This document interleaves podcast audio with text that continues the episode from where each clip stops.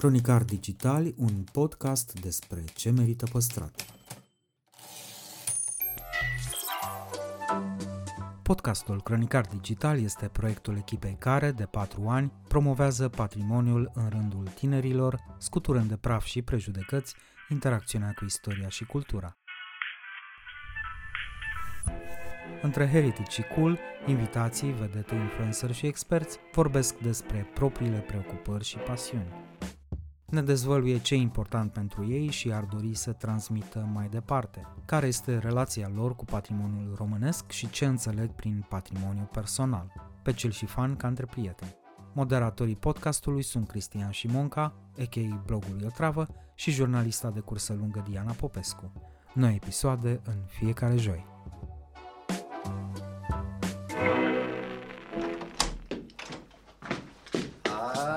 Salut, domnul Edi! Salut, salut! Ia uite ce descule aici. Ce faci? Cu cine mai încălzești inimile? Stați puțin, tocmai trăgeam Ce intro melodii pentru pregătești? noul album. A, Parcă sună altfel. Sună Ce altceva. auzi, bă, DJ, e tot alea populare mai Așa, cânti. tădele. Da, Cu mai- totul altceva. Frumos. Auzi, ia fă pe aici. Ce frumos. Așa fac maghidonii. Ăștia. Astea sculele tale?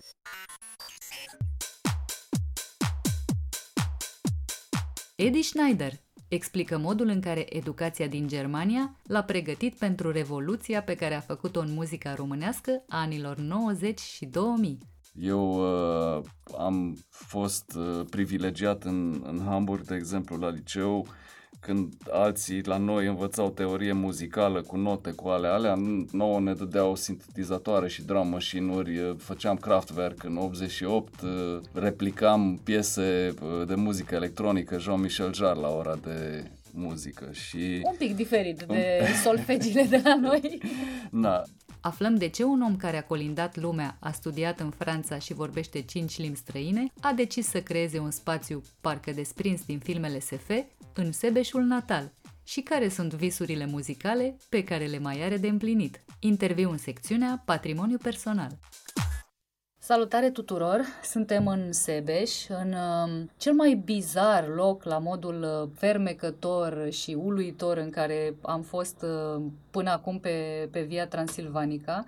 Suntem uh, în studioul lui Eddie Schneider și ca să vă faceți o cât de mică idee despre cum arată locul ăsta, Există aici, în interior, obuze din primul război mondial transformate în clopote, o pianină dintr-un cinematograf franțuzesc de filme mute, din care au fost corzile scoase și transformate în țambal electric, o placă de rezonanțe de la un pian care a primit un gât de banjo și cos de violoncel, difuzoare de la o fabrică de marochinărie în care răsunau pe vremuri îndemnurile partidului, o tobă militară de secolul XVIII, un rezervor de tank rusesc din primul război mondial care a fost transformat în instrument de percuție, o colecție uluitoare de mecuri din primele generații și alte mii de lucruri la care te uiți absolut bulversat, fascinat și te întrebi unde ești până la urmă și de ce sunt toate astea aici. Edi, te rog frumos, explică-ne ce se întâmplă în jurul nostru. Este un vis împlinit. Mulți mă întreabă uh, de ce te-ai întors în România, de ce te-ai întors în Sebeș. Este locul în care mi-am împlinit acest vis de a crea un uh, spațiu uh, multivalent uh, de, nu știu cum să-i spun, uh, retro-future, uh, o chestie de fascinație de tehnologie arhaică până la ultramodernă, chestiile cu computerele vintage m-a prins mai recent, de vreo 2 ani uh, am fost infectat, între ghilimele, de prieteni din Cluj care se cu- ocupau cu așa ceva și Când toată lumea se luptă cu uh, COVID-ul, tu te lupți cu altfel de virus. Uh, E un virus mult mai plăcut. Uh, Este foarte uh, costisitor, bănuiesc, dar uh, ai apucat să, să ne spui că m, sunt parte dintre ele cadouri primite de la prieteni. majoritatea, majoritatea au fost uh, donații, oameni care au văzut uh, ce colecționez, ce încercăm să facem aici, deci să fie și muzeu, dar în același timp să fie o chestie interactivă, să nu fie doar exponate care se văd, ci pe care să le și folosești. Și toată lumea zice, măi, am, mai am de la bunicul un radio prin pod, stă degeaba, uite, eu am găsit un laptop din 1988, habar n-am dacă funcționează, dar arată mișto, îmi pare rău să dau la reciclat și, și așa parcă mai asta mai bine exact. în colecția ta, în acest muzeu al ciudățenilor uh, absolut minunate. E din nimic din copilăria ta nu prevestea acest parcurs sau acest rezultat. Te-ai născut într-o familie cât se poate de, de obișnuită din Sebeș, din uh, părinți foarte tineri, studenți. Da. Și uh, ai avut parte de o copilărie marcată de, de bunicii din partea tatălui. Exact. Și uh, știu că însuși locul în care ne aflăm acum, locul în care ți-ai făcut tu bârlogul cu ghilimele de rigoare, studioul, uh, peștera lui Aladin, cum vrem să o numim, acest loc uh, li se datorează bunicilor. Spune-mi Da. da. mai multe. Am, ambii bunici, atât din partea tatălui cât și a partea, din, din partea mamei, au lucrat aici și au petrecut cei mai frumoși ani din viață, tinerețea în, în acest loc și de asta e unul din motivele de ce se află aici chestia asta, pentru că m-am ambiționat, mai întâi am, am închiriat și apoi am cumpărat această fostă fabrică de marochinărie, care la începutul ei a fost fabrică de pălării și plapume, plapumi uh, după al doilea război mondial. Am simțit că este o, un anume vibe aici și s-au întâmplat multe chestii ciudate. De, de șapte ani uh, muncim la acest loc cu uh, prieteni, voluntari. uh, Cu mâna mea m-am tăiat cu flexul, în fine. Și ce să vă spun, au fost multe, multe întâmplări bizare. De exemplu, am reparat acoperișul și uh, lipseau cuie și mi-a zis uh, meșterul, zice, du-te și ia cuie, că, pentru că uh, trebuie să te câte să iau. Zic, zice, ia acolo cuie, vedem. Și am mers și am luat așa cu pumnul de la magazin cuie, le-am pus, în plasă am venit și ciocăneam scândurile pe a- acoperiș și ne-a prins noaptea și am folosit cuiele până la ultimul cui. A fost exact cât trebuiau să fie și multe, multe întâmplări din astea Poate bizare. că bunicii veghează de acolo Eu și sunt zic, că, mândri de eu, nepotul eu lor. zic că ne zâmbesc cu gura până la urechi. Deci a fost și ultimul proprietar a, a fabricii, Dumnezeu să-l odihnească, Costică Saucă, a fost un inginer tânăr venit din Moldova la începutul anilor 80, uh, s-a stins din viață în 2011, mi-a fost un foarte bun prieten și mentor spirit- spiritual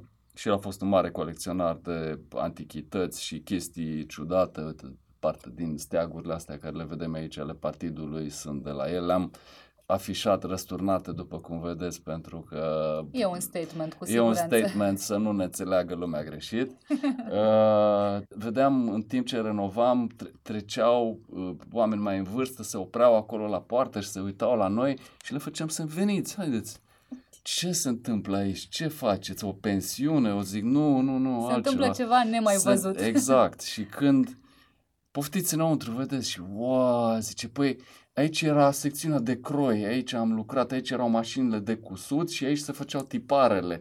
Zic, păi a rămas la fel, doar că e un alt fel de croi, e alt fel de creație, facem chestii abstracte, nu mai sunt palpabile. Apropo de croi, ți-ai croit parcursul uh, semănând un pic de teamă și neîncredere din partea familiei, pentru că trebuie spus, dacă bunicii tăi probabil sunt foarte mândri de tine acum, uh, în familie uh, faptul că ai optat uh, pentru uh, lumea asta muzicală, artistică și nesigură din punctul lor de vedere, uh, n-a, n-a creat foarte mult entuziasm. Absolut și, și fără niciun fel de tradiție în familia mea, adică nu există muzicieni sau uh, persoane tangențe cu, cu muzica. Bunicul din partea mamei chiar mi-a zis, "Păi, tu ești lăutar, ce treabă ai cu muzica, ai făcut facultate în Franța, ești nebun, ce vrei să faci?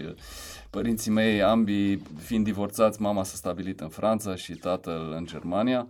Și ei au fost așa derutați, șocați de decizia mea după ce am terminat facultatea în Franța și am fost un an angajat în microelectronică, am, am luat această decizie de a mă întoarce în Sebeș și au zis ce ai de gând să faci, cum crezi că, adică na, noi am încercat să-ți oferim un viitor, uh, poți să fii oriunde în Europa, ai cetățenie, dublă cetățenie germană, ale alea. Și am zis, mai vreau să încerc și dacă reușesc să fac ceva, să-mi transform pasiunea în meserie și reușesc să fac asta într-un termen de șase luni, mi-am dat o limită de șase luni, atunci rămân, dacă nu, mă întorc.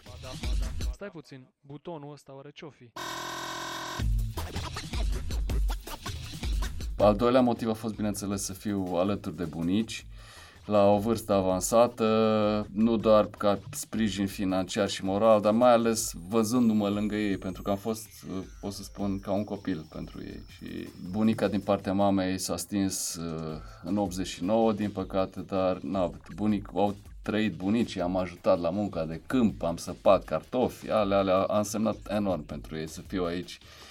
Uh, între timp... Uh, să le dai ceva înapoi. Să le dau ceva oferit, înapoi, da. exact. Dar na, în, în universul lor destul de restrâns, să spun așa, de orășel mic, de, na, și îți dai seama cum a fost când au venit trupe precum B.U.G. Mafia, La Familia, 3 Sud-Est, Andrei, ei nu înțelegeau ce muzică e asta, ce... Cu ce se ocupă nepotul nostru. Exact. Iată că în acest orășel mic despre care spui, în care ne și aflăm acum, uh, Uh, s-a creat uh, această mișcare până la urmă muzicală românească anilor 90, uh, DJ Phantom, de care toată lumea din țara asta știe, a coagulat în jurul lui tot felul de trupe care au făcut carieră și împreună ați scos zeci de discuri de aur, de la muzica dance, la hip-hop, la R&B, la orice se putea asculta sau imagina în anii 90, ți-au trecut toți uh, prin mâini, de la, nu știu, Gaz pe foc la Cătălina Toma și de la Haikyuu la 3 Sud-Est de care aminteai, toate marile trupe au avut de treabă cu tine. Cum s-a întâmplat asta până la urmă? Am rămas și eu uimit până și uh, trupe care nu erau un nou val, să spun așa, adică Direcția 5, Holograf, Ștefan Bănică Junior, artiști consacrați pe care, na, eu îi admiram dinainte să mă întorc în țară și să, să fac muzică. Nu știu, cred că am adus un element nou uh, din uh, Occident, o librărie de sunete pe care nu o avea nimeni în țară. Eu uh, am fost uh, privilegiat în, în Hamburg, de exemplu, la liceu, când alții la noi învățau teorie muzicală cu note, cu ale alea, nouă ne dădeau sintetizatoare și drum machine-uri, făceam Kraftwerk în 88, replicam piese de muzică electronică, Jean-Michel Jarre la ora de muzică și... Un pic diferit de solfegiile de la noi. Da, bineînțeles că teoria muzicală înseamnă foarte mult și contează și așa mai departe, dar eu mereu am fost pe partea asta ludică, nu am pus osul la muncă grea, mereu m-am jucat și am gustat din toate instrumentele. Nu știu să cânt la niciun instrument cu adevărat. Deci nu nici... Mi se pare incredibil. Sunt mai mult uh, aranjor și fac după ureche, ca țiganul, zicea bunicul din partea, zice, ești un uh, țigan lăutar sau ce ești tu, că nu știi notele, nu știi să cânti, e așa după ureche. Eu... Da, bunicule, dar știu multe alte lucruri și uite că oamenii ăștia care se adună aici, de care n-ați auzit până alaltă ieri și cu care am făcut uh, împreună carieră. Ce da. spun oamenii despre tine? Tine? Ce ai tu special, dincolo de librăria aia de sunete? Ce-ți spun cel mai des uh, oamenii cu care lucrezi? Ce i-a convins? Cei mai mulți mă întreabă ce cauți tu în Sebeș, de ce ai rămas în Sebeș, de ce n-ai mers uh, în București, unde ai fi putut să îmbrățișezi cu tot o altă carieră, alți bani, alte posibilități, bineînțeles. Și vă dați seama că uh, dintre cei foarte mulți care au făcut efortul să vină în Sebeș în vremuri în care nu exista internet și așa mai departe, da, asta mă întreabă cei mai mulți. Ce cauți tu în Sebeș? Că locul tău ar fi în cu totul altă parte. Dar aici am rădăcinile, aici mă simt acasă, liniștit, aici îmi încarc bateriile, am prietenii, am familia. Na, aici sunt eu. Mă tem că dacă m-aș fi mutat în București, aș fi devenit altul sau uh, m-ar fi distrus ritmul vieții și uh, agitația și claxoanele și îmbrâncelile la coadă la pâine și ale alea, nu știu, așa cred. Bun, poate nu București, dar de ce nu Berlin? Nu. Nu, nu. Rădăcinile mele sunt în România, sunt prea profunde. Nu pot să spun că a fost un sălbatic dincolo, adică am prieteni foarte buni în Germania, după 30 de ani uh, am păstrat legătura. În Franța, la fel, uh, îmi vizitez părinții, uh, familiile de dincolo. Am avut, cum să spun, deschidere totală, dar nu m-am simțit acasă cu adevărat. Dar n-am, n-am fost un izolat, un speriat, un din asta, nu pot să spun, dar Uh, nu știu, am, am o sensibilitate deosebită pentru locurile astea natale. După nebunia anilor 90, care a continuat și în anii 2000, măcar, Până 2005, măcar o parte fost, din, da, da. din ei, a urmat o perioadă de aparentă liniște, cel puțin. Ce s-a întâmplat cu tine, cu viața și cu munca ta de atunci? Am avut o, îmi place să zic, schimbare de macaz radicală am uh, vândut aproape toate instrumentele de muzică. Am, a, a fost un declic la un moment dat când mi s-a părut că mă repet. Eu sunt cel mai aspru critic al meu și mi s-a părut, măi, fac aceeași chestie, vrând nevrând, din inerție și într-un fel mi s-a părut, am făcut tot, deci am remixat la holograf, la Mircea Baniciu, la Direcția 5, la toate bandurile de copii, de uh, muzică de adolescenți, de am făcut heavy metal, nebunii, tot felul de chestii și zic, băi, caut o provocare nouă. Și au fost cereri mari din partea caselor de discuri din București cu care am colaborat peste anii de, de muzică pentru că au apărut televiziunile muzicale. A fost Atomic TV, care pentru mine a fost o revoluție, cum a fost Pro FM-ul când m-am întors în țară și am auzit cât de mișto e echipa, cât de occidental suna, cât entuziasm e acolo, aceeași chestie am simțit-o la Atomic și atunci am zis vreau să mă apuc să fac videoclipuri muzicale. Și habar n-aveam, bineînțeles, am luat-o de la zero total și am angajat uh, profesioniști în acest sens. Și au venit din București cu na, echipă de filmare, ale alea, camere, optică, lumină închiriată pe când... Să-ți complici și tu puțin exact. viața dacă tot făcuse și tot ce se putea face până atunci. Până ajungeau în Sebeș și se schimba vremea, nu mai puteam să filmăm uh, și am zis, măi, trebuie să-mi cumpăr echipamentele mele că e scump uh, astfel de chestie și na, o dăm în bară. Și încet, încet uh, am furat meserie între ghilimele și am, am învățat cu ce să mănâncă filmarea și postproducția, montajul, efectele speciale, cât de cât mă descurc, dar ajung repede la limite și atunci apelez la profesioniști, la chestii pe care nu știu să le fac eu, dar uh, cred că cel mai bine mă pricep în a alcătui echipe. Deci să aleg oamenii potriviți pentru jobul potrivit și pentru bugetul potrivit. Pentru că bugetul e mereu limitarea care ni se impune și cred că asta știu să fac cel mai bine, să aleg uh, oamenii best bang for the buck, cum zice americanul, adică care știu să dea maximul pentru bugetul în care trebuie să ne încadrăm.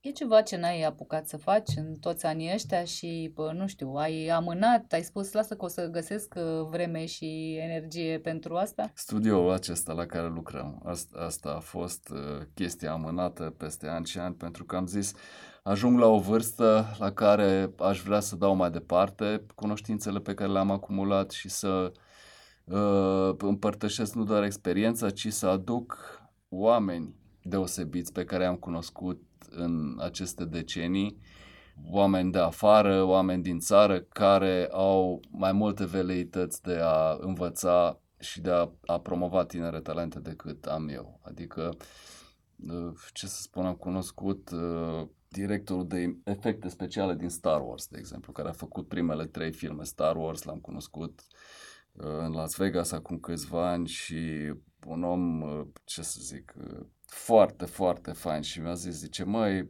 am fost în Europa de Est, am fost în Budapesta, dar în România n-am fost niciodată și dacă crezi că e cineva interesat să afle chestii, vin cu drag, nu vă costă nimic, îmi plătiți doar avionul, hotelul, nu vă iau niciun fee pentru chestia asta. Și e doar un exemplu, deci ar fi mulți, mulți care ar veni doar să descopere, să vadă și legat de Via Transilvanica, îți dai seama, când am început să povestesc prietenilor, uite ce, la ce se lucrează, ce vor să facă, wow, a trail, a real Roman trail, that's absolutely amazing. Și na, eu cred că fiind și amplasat aici, cu, cu Via Transilvanica putem să facem chestii, să aducem atât tutori, oameni uh, de specialitate, cât și public larg care vrea să învețe. Și dacă facem, nu știu, o zi de teorie sau două zi de teorie în studio și după aceea, după aceea pornim pe, pe traseu, coclauri. pe coclauri și le arătăm Alba Iulia, cetatea, Valea Frumoasei, Via Transilvanica, unor oameni care știu cu ce să mănâncă media și uh, social media, am putea promova atât locurile cât și, și, și oamenii din zonă. Uite, apropo de promovat oameni și de faptul că tu spuneai că apelezi uh, la oameni mai pricepuți în a promova tinerii, nu știu cât de pricepuți ar trebui să fie, pentru că aseară când am ajuns uh, aici, când am pus piciorul aici prima oară, într-una dintre încăperile studioului era o trupă rock cu un baterist de 18 ani, într-o altă încăpere erau niște uh, producători muzicali, niște compozitori, niște soliști care nu cred că au mai mult de 20 și un pic nici ei. Uh, nu știu, dar mie mi se pare că face o treabă destul de bună la promova tineri. Cu mare drag, cu mare drag îi ajut și Uh, na, având acest spațiu destul de generos, am zis e, e păcat să-l păstrez doar pentru mine, unde dezlănțui activitatea creativă și cu mare drag sunt, sunt deschis pentru oameni care sunt uh, dispuși să pună osul, cum se spune, adică să muncească, să facă o chestie consecventă, pentru că e ușor să faci o dată doar ca să te distrezi, să faci ceva, dar să înveți un instrument și să perseverezi uh, în ceea ce faci nu e ușor. Sunt convinsă de, de asta. Prieteni, voi cei care ne ascultați, uh, dacă aveți vreodată drum prin Sebeș sau poate dacă vă faceți special drum prin Sebeș, uh, eu vă sfătuiesc să riscați să bateți la ușa lui Eddie Schneider ca să asistați la o combinație absolut neobișnuită de istorie recentă muzicală românească și uh, un muzeu în toată regula pentru care l-am sfătuit pe om să taie bilete la intrare cu, mă, cu o grămadă de, de ciudățenii încântătoare și uh, lucruri pe care vă garantez nu le veți mai găsi în, în altă parte în țara asta categoric. Apropo, este singurul uh, studio uh, bulletproof cu, uh, cu pereții din Kevlar de pe lumea asta, adică nu știu ce v-ați mai putea dori altceva. Întâmplarea face că ultima comandă mare a fabricii, înainte să se oprească activitatea, a fost pentru armata elvețiană și de asta au rămas uh, stocuri considerabile de Kevlar și am încercat să refolosim maximul de lucruri care erau aici în, în remodelare și na, am încercat, am zis să vedem oare ajută ceva și la sunet și uite că se pare că are efect Kevlarul chiar și la sunet. pentru cei care se întreabă ce urmează pentru Eddie Schneider, se întoarce omul și la muzica lui, nu doar la produs și ajutat și promovat uh, pe alții? Mă bate gândul să revin cu un proiect muzical uh, care uh, încheie oarecum debutul meu. Am, am început cu un album de remixuri cu voci legendare, să spun așa, adică cu, cu Maria Tănase, cu Ioana Radu, cu legende ale, ale uh, muzicii românești și aș încheia cariera muzicală tot în acest sens și lucrez chiar acum la piesa de debut a Mariei Tănase din 1937 Uh, bazată pe înregistrările originale de la Electrecord. Uh, am făcut un remix în stil trance, pe care tot așa am invitați deosebiți uh, percuționiști, interpret la țambal, cred că L-ați văzut pe Romulus Cipariu, a fost pe scenă la Electric Castle alături de Damon Albarn de la Gorillaz și da, va, va fi o nebunie. Asta în stil comercial, să zic așa, că multă lume zice, păi vrem ceva actual, uh, ok, facem și așa, dar marea mea provocare este să fac ceva ce n-am mai făcut și aceea este muzica de film, adică să lucrez pe instrumente acustice, electroacustice, arhaice, construite, modelate, făurite, unicat în lume, să spun așa, pe care apoi să le preiau și să le prelucrez electronic cu sintetizatoarele, cu samplerele, cu samplerele granulare pe care le am și uh, na, asta, asta ar fi următoarea provocare, chestie care n-am mai făcut, o să văd cu ce s-ar mânca muzica de film. Categoric va ieși o nebunie pentru că ești condamnat la asta. Mă uit în jur și îmi dau seama că n-ai nicio șansă să faci uh, ceva normal, comun, uh, așezat, cu minte la locul lui. Eu simt pumnii să iasă așa cum îți dorești și de ce nu să-ți depășească așteptările. Mulțumesc frumos! Mulțumesc eu tare mult!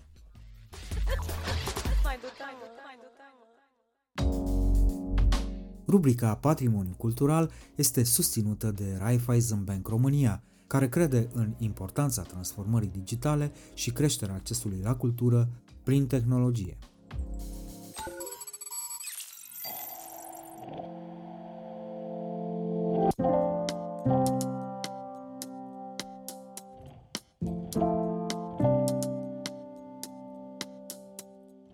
Vlad Logigan povestește cum a intrat la trei facultăți de teatru în același timp, făcând apoi doi ani într-unul, și cum a ajuns după 20 de ani să preda la institutul pe care l-a absolvit. Dezvăluie care e cel mai important sfat primit de la mama lui și care crede că e problema de fond a cinematografiei românești. Cred că o industrie sănătoasă are toate culorile curcubeului, nu doar pe astea sau pe astea. La noi vezi că lipsesc genuri. Noi nu avem thriller, nu avem horror, nu avem comedie bufă, nu avem o groază de genuri uh, lipsesc.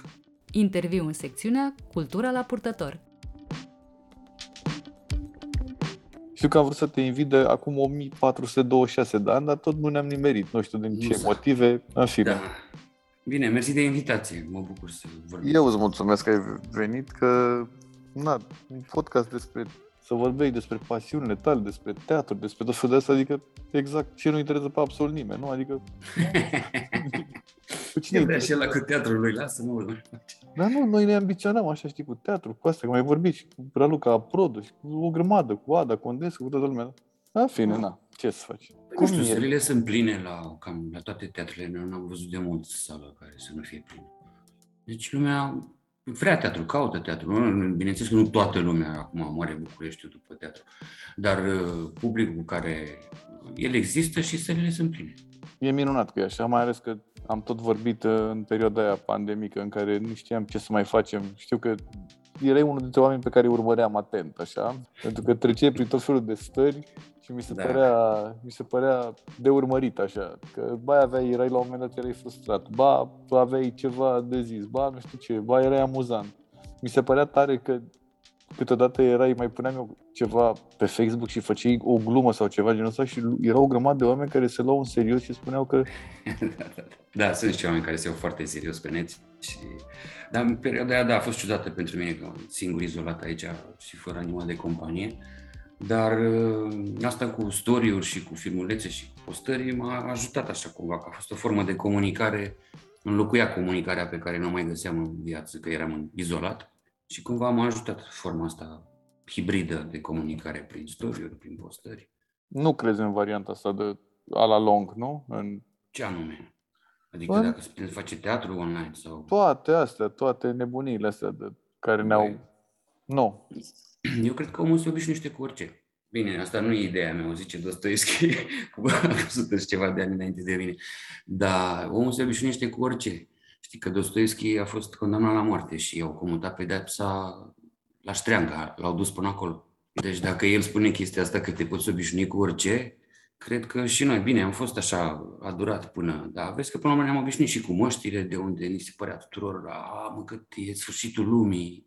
Ne, cred că ne obișnuim. Nu, nu n-ar fi o variantă ideală pentru teatru ăsta să fim online. Teatru e, sau părerea mea, e că e ceva, ne, o comunicare nevăzută între public și ce fac actorii pe scenă.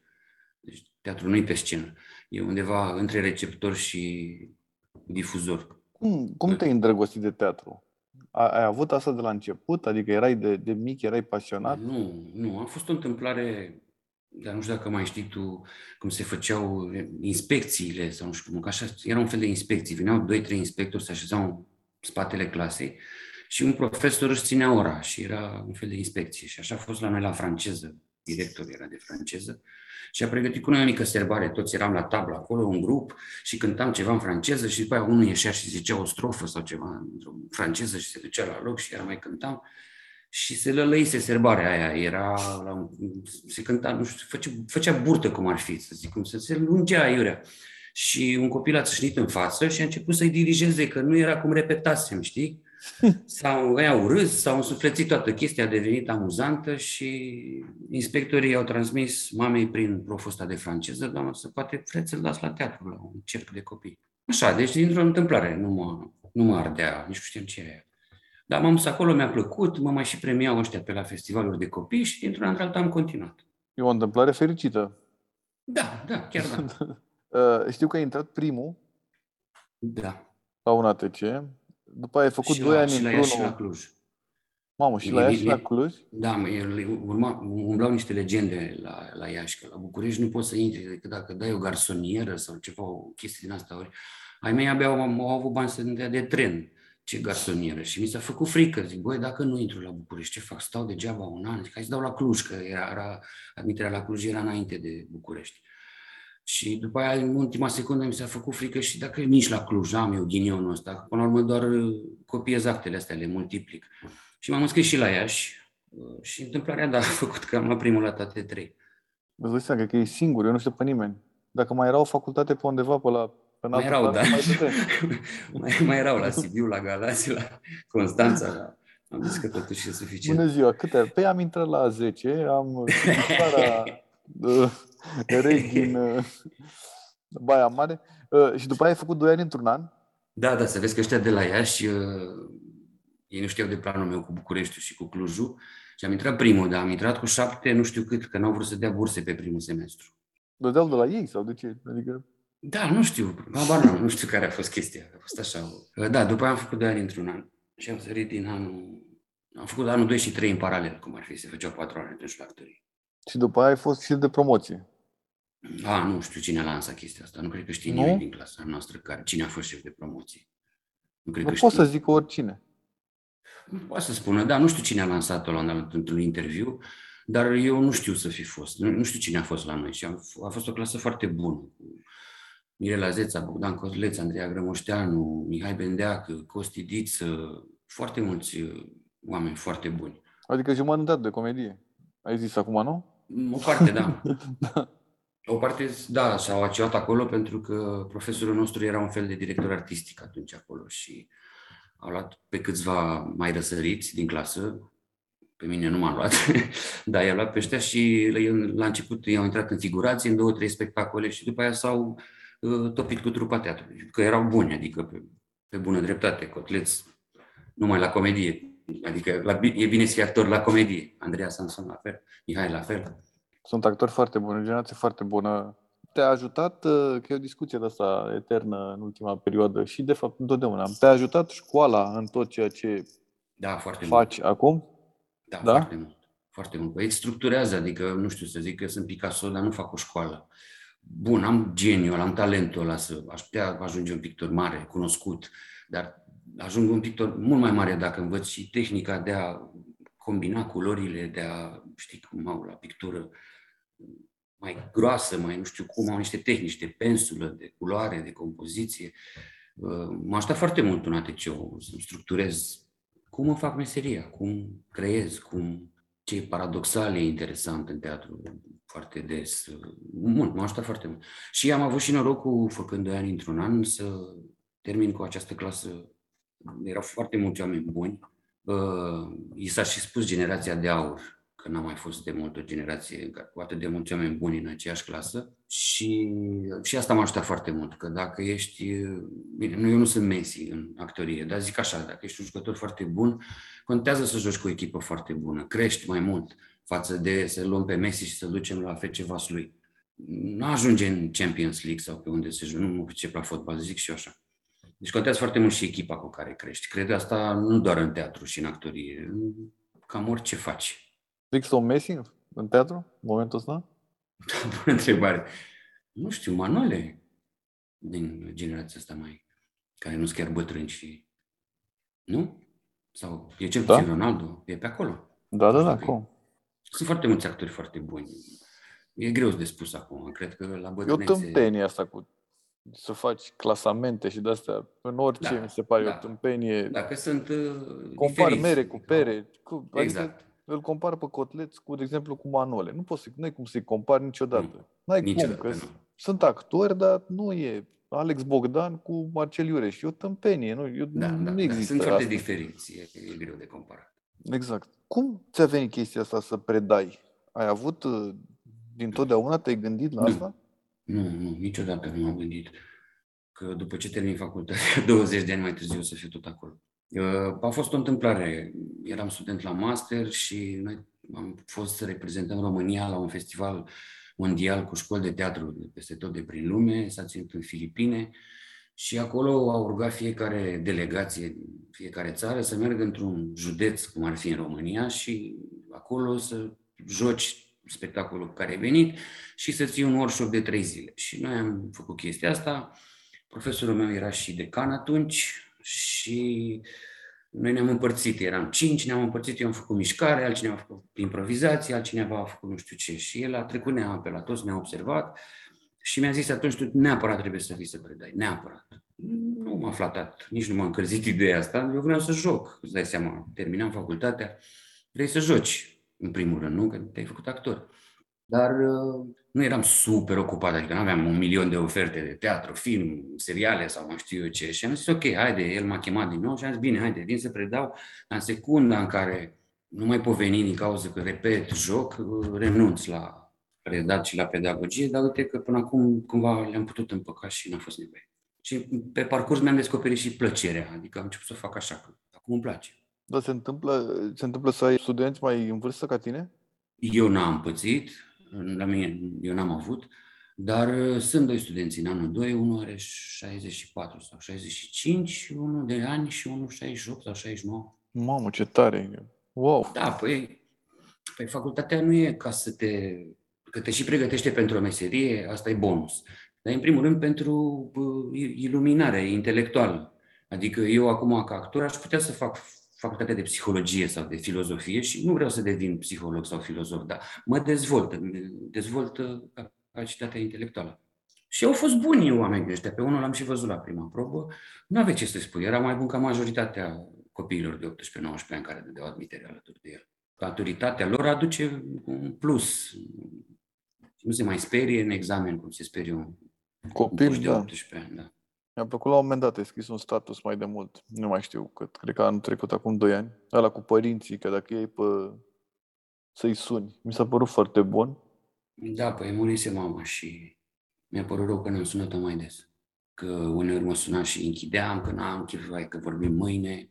Și mi-a părut foarte rău că nu, nu n-am realizat prima oară când îmi moare cineva atât de apropiat și n-am realizat că, băi, dacă poți sună lasă la o parte orice motivați era de conflict, dacă este vreo, găsiți o rezolvare, sunt ai tăi și timpul trece mult mai repede decât mi se pare. Sau decât înțelegem până când, hop, cineva nu mai e.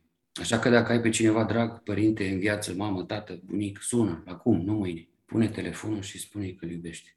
Sper atât de pare o poveste așa reală din de-a mea. Adică și eu am același lucru. Și am de multe ori chestia asta cu taică meu, că poate ar fi trebuit să vorbesc mai des sau să habar n-am. În fine, nu cred că da, ai... încerc să nu fac o vină din asta, dar uh, exact. Uite, acum cu tata încerc să vorbesc mai des. E bine că măcar învățăm din ceva câteodată.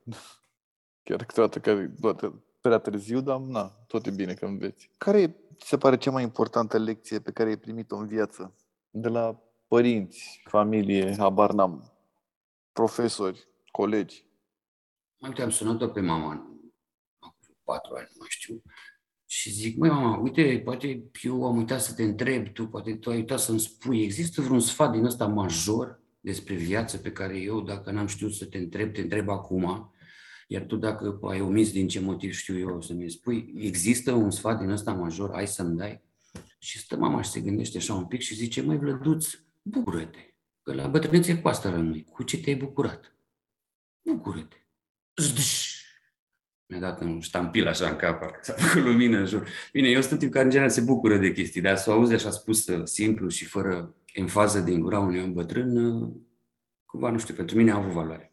Ce, cum sunt chestiile astea, știi, exact, te lovesc așa, niște chestii super simple, Da. dar de fapt care, nu știu, pur și simplu, adică nu trebuie să fie niște cuvinte super complicate, să zică nu știu cine, citat din nu știu care sau de nu știu unde. Nu, tată, ce nu... Bucură-te, mi se pare Bucură-te, cu asta rămâi. Și până mai are, 100%. are logică, are sens. 100%. Și, Vorbeam și la un bine moment, până la urmă, că altfel ajungi la bătrânețe și zici, băi, dar eu ce am făcut atât? Păi, m-am stresat, bă, nene, m-am stresat și m-am măcinat și m-am gândit și m-am... E păcat, nu? Cred să fie așa. Dar, dar crezi că Iată-mă-te. avem, avem chestia asta? Că ne, tot timpul ne... Nu știu, mă gândesc că acum îmi venea în, în cap chestia de asta că mi se pare că suntem așa, cel puțin pe rețelele astea de socializare, Facebook și alte nebunii, suntem foarte încordați așa și nu există, dacă eu spun îmi place nu știu cine, uh, imediat sunt niște oameni care e un fel de agora așa a devenit, adică te judecă toată lumea pentru orice chestie, aproape că nu mai poți să mai spui nimic, îmi place Vlad. Și după aia începe unul, da, dar uh, nu știu ce, știi, da, nu știu ce, dar adică Da, cred că sunt două, eu am găsit două explicații la chestia asta. Una am citit-o pe la Umberto Eco, că zicea că înainte prostul satului n-avea portavoce să fie auzit de eu toată nu era lumea, vizibil, știi? da, da. da. Îl auzea la barul comunal, ăla de alături și la un dat îi mai țipa unul, dar mai taci băi din gură, știi, și ăla se mai...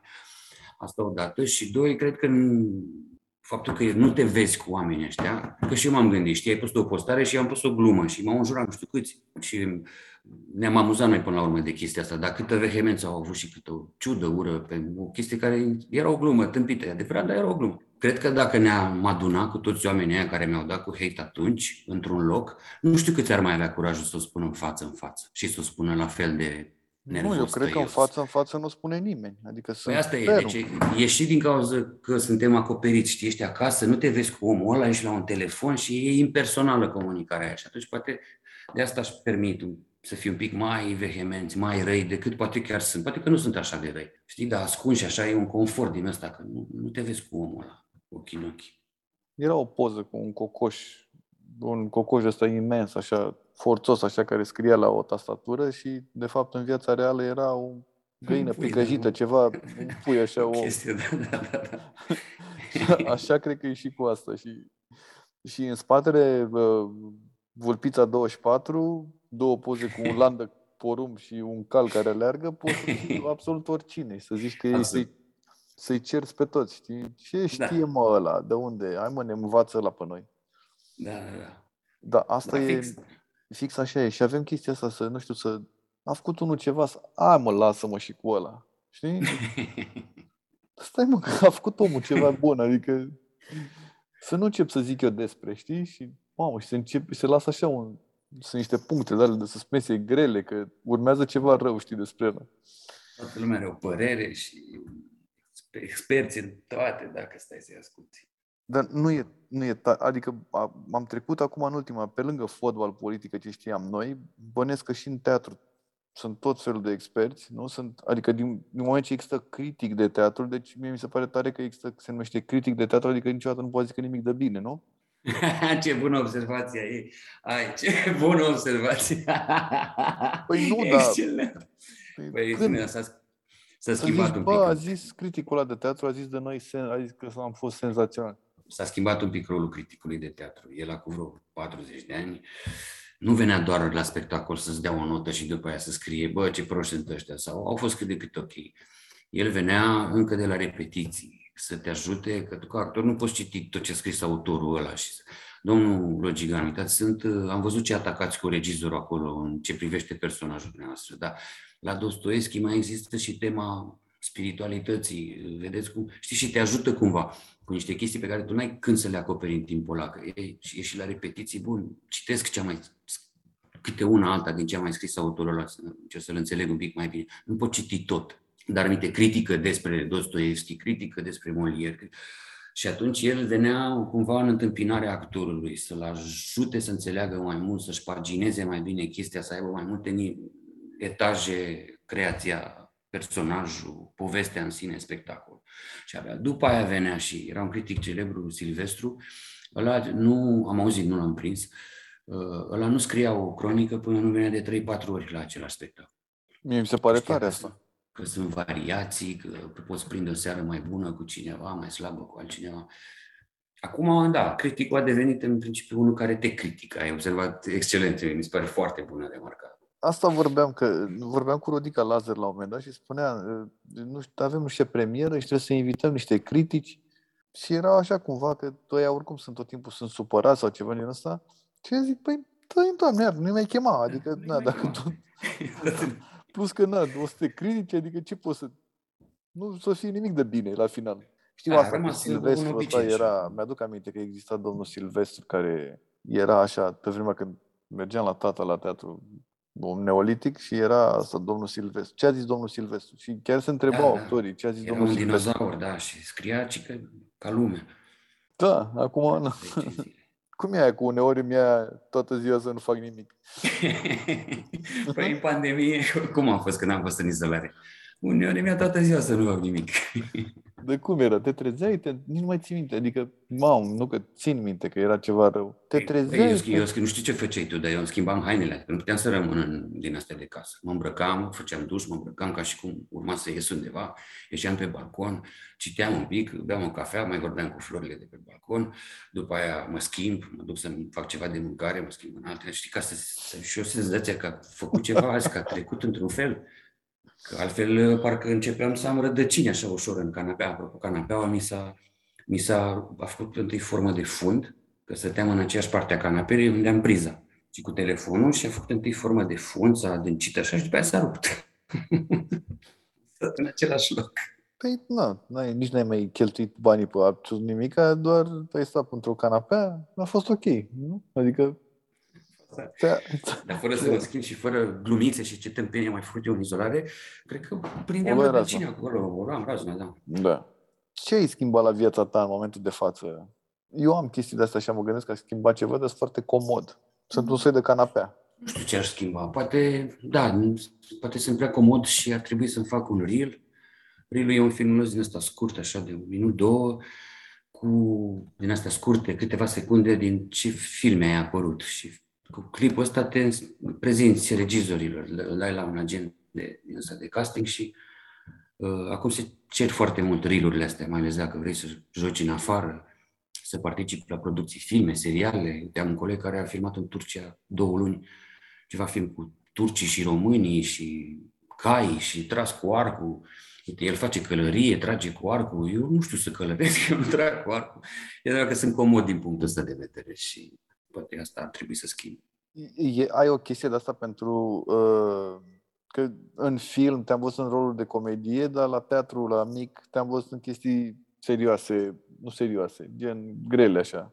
Da. Și ai, uh, cu toate că în comedii mi se pare că ai o față care n-ai cum să nu râzi la orice îi spune, dar te, te, și, trans, te și transformi în chestia aia altă, pe partea aia altă și ai o, nu știu, mă gândesc la Richard, mă gândesc la Habar n-am, sunt mai multe spectacole în care te-am văzut și care ești așa foarte serios și e din alt, complet altă față alta. Da, în crimă și pedeapsă am mai... Crimă și pedeapsă, Păi, exact. Eu joc ce mi se dă. Uh, m-a învățat, m-a învățat Teo, Teo Corban, Teodor Corban de la Iași. A fost un pic profesor și m-a ajutat un pic cu repertoriu pentru admitere și îmi zicea, eu nu-mi doresc, uh, să nu-ți dorești roluri și să nu-ți dorești un rol anume. Și m-a întrebat, de ce să nu mi doresc? Că poate într-o zi uh, am norocul și îl primesc.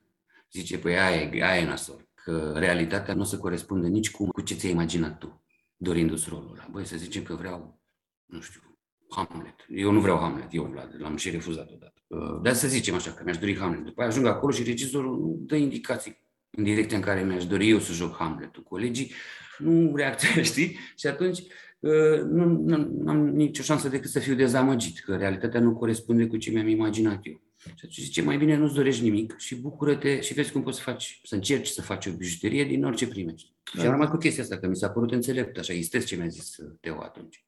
Ce zicea Așa mama că să ta? revenim. Bucură-te! Bucură-te, da. Uh, Să revin la ce mă întrebai, nu-mi doresc ca ceva anume, mă bucur de ce primesc. Și da, am primit și comedie și dramă și, și îmi place că am reușit să nu mă nec făcând, știi? Actorul, dacă e de comedie, de obicei se neacă în dramă. Dacă e bun pe dramă, mai patinează pe comedie. Și mă bucur că nu m-am înecat. Îmi amintesc că era... Am văzut uh, ăsta, filmul Cristinei Iacob, Selfie, primul. Da. Mi s-a părut că erai și eu, nu știu, de fiecare dată când te vedeam, râdeam, mi se părea... și e, e o chestie de asta, o, o comedie care, da, și primul și al doilea a avut mega succes la public. Mi se pare că toată lumea se, nu știu, sau nu toată lumea, sunt oameni care se feresc de comedia asta, de... Simți chestia asta că sunt actori, actori care... Da. Da, sunt, sunt, sunt. Dar Pentru de ce? Că... Care? Adică Robert păi De Niro, de exemplu, dacă joacă într-un film care... Da, dar noi nu suntem în piața de acolo. Ah, okay. Se fac puține filme și regizorii de obicei optează. Fac filme pentru festival și atunci numai publicul e sacrificat la faza asta. Că face un film codat la care au acces și îl înțeleg și se pot bucura de el un număr foarte mic de oameni. Sau fac un film de public și atunci uh, actorul care joacă în astea trebuie să aleagă. Ce, a, a devenit comercial. Eu când am intrat în selfie-uri am știut că nu mai prind casting la Mungiu, Porumboiu și așa, și nici n-a fost de atunci vreodată vorba de așa ceva. Că am devenit în ochii lor comercial. Da, Mamă, eu comercial ăsta mă omoară, mă ucide comercial ăsta. Eu ca actor trebuie să joc, nu? Adică dacă nu fac filmele, refuz ce, ce am înnebunit, eu unde învăț actoria de film? Că noi nu avem școală de film. Noi actorul e prin definiție actor de teatru și învață actorie de film făcând pe platou, cadru cu cadru, scenă cu scenă, devii un pic mai bun, devii un pic mai bun și tot așa.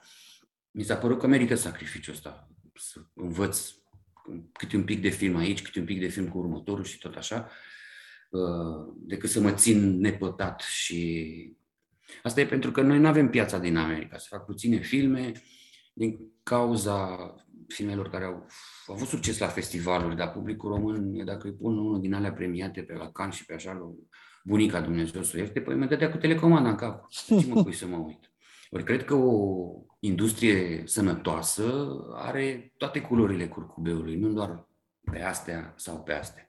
La noi vezi că lipsesc genuri. Noi nu avem thriller, nu avem horror, nu avem comedie bufă, nu avem o groază de genuri uh, lipsesc. Cu Chiu cu Vai avem comedie de câțiva ani încoace. Am început cu pași, așa să, să încerce să, terenul, ceea ce e foarte bine. Că ușor, ușor, cât se fac mai multe, cu atât cred că și industria are de câștigat și publicul odată cu industria. Mi se pare fără că, nu, fără să, na, există cazul care vorbesc cu tine acum și nu știu ce, mi se pare că la Teatru Mix a, a făcut o, o gașcă de asta care mie, adică am văzut niște spectacole acolo care sunt, nu știu, le-aș vedea de o mie de ori. Da, vorbeam de crimă și pedeapsă, vorbeam de uh, mă gândesc acum la uh, deșteptarea primăverii, la, nu știu, habar n-am, sunt multe spectacole, la Richard, la... Sunt niște spectacole pe care le-aș ținut în miezul verii, habar n-am, sunt foarte multe. Da, da, da și eu cred la fel. Ce, ce e acolo la mic? Ce s-a întâmplat de... Păi a venit director Colceac, care a fost ani de zile profesor la un ATC, a format o groază de generații întregi și se cam pensiona la la facultate și a venit director la Teatru Mic și uh, a luat oameni pe care îi văzuse încă din facultate cum performează, ce nivel de talent, uh, cât sunt de serioși. Și a făcut un, un nucleu acolo, o gașcă, o trupă, să spun, trupa exista, dar ne-a, ne-a adăugat și pe noi acolo.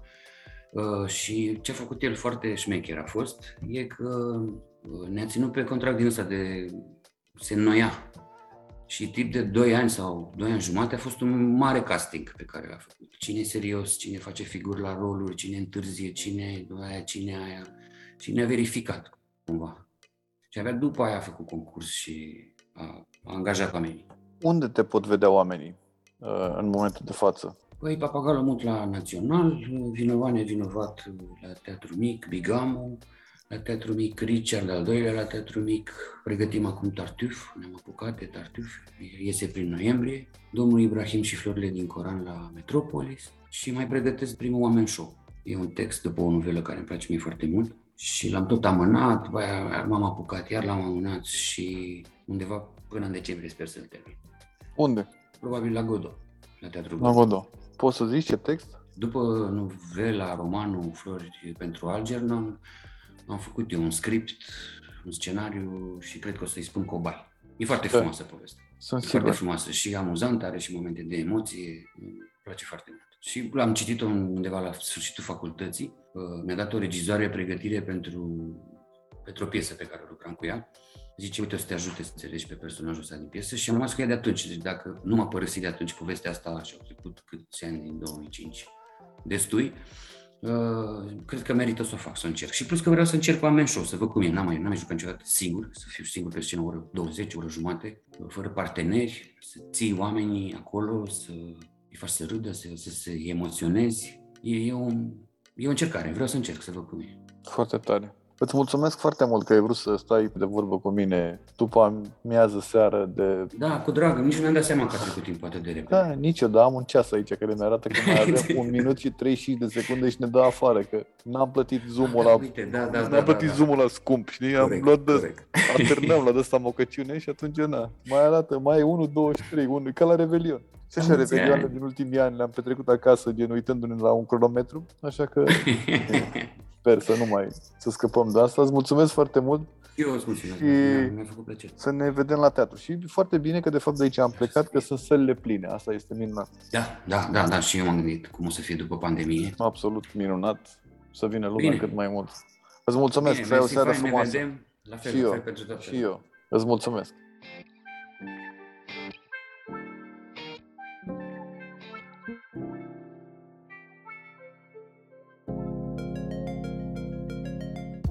Podcastul Cronicar Digital este susținut de Raiffeisen Bank și Electrolux România. Partenerii proiectului sunt convinși că, prin accesul la educație, cultură și tehnologie, putem deveni cea mai bună versiune a noastră.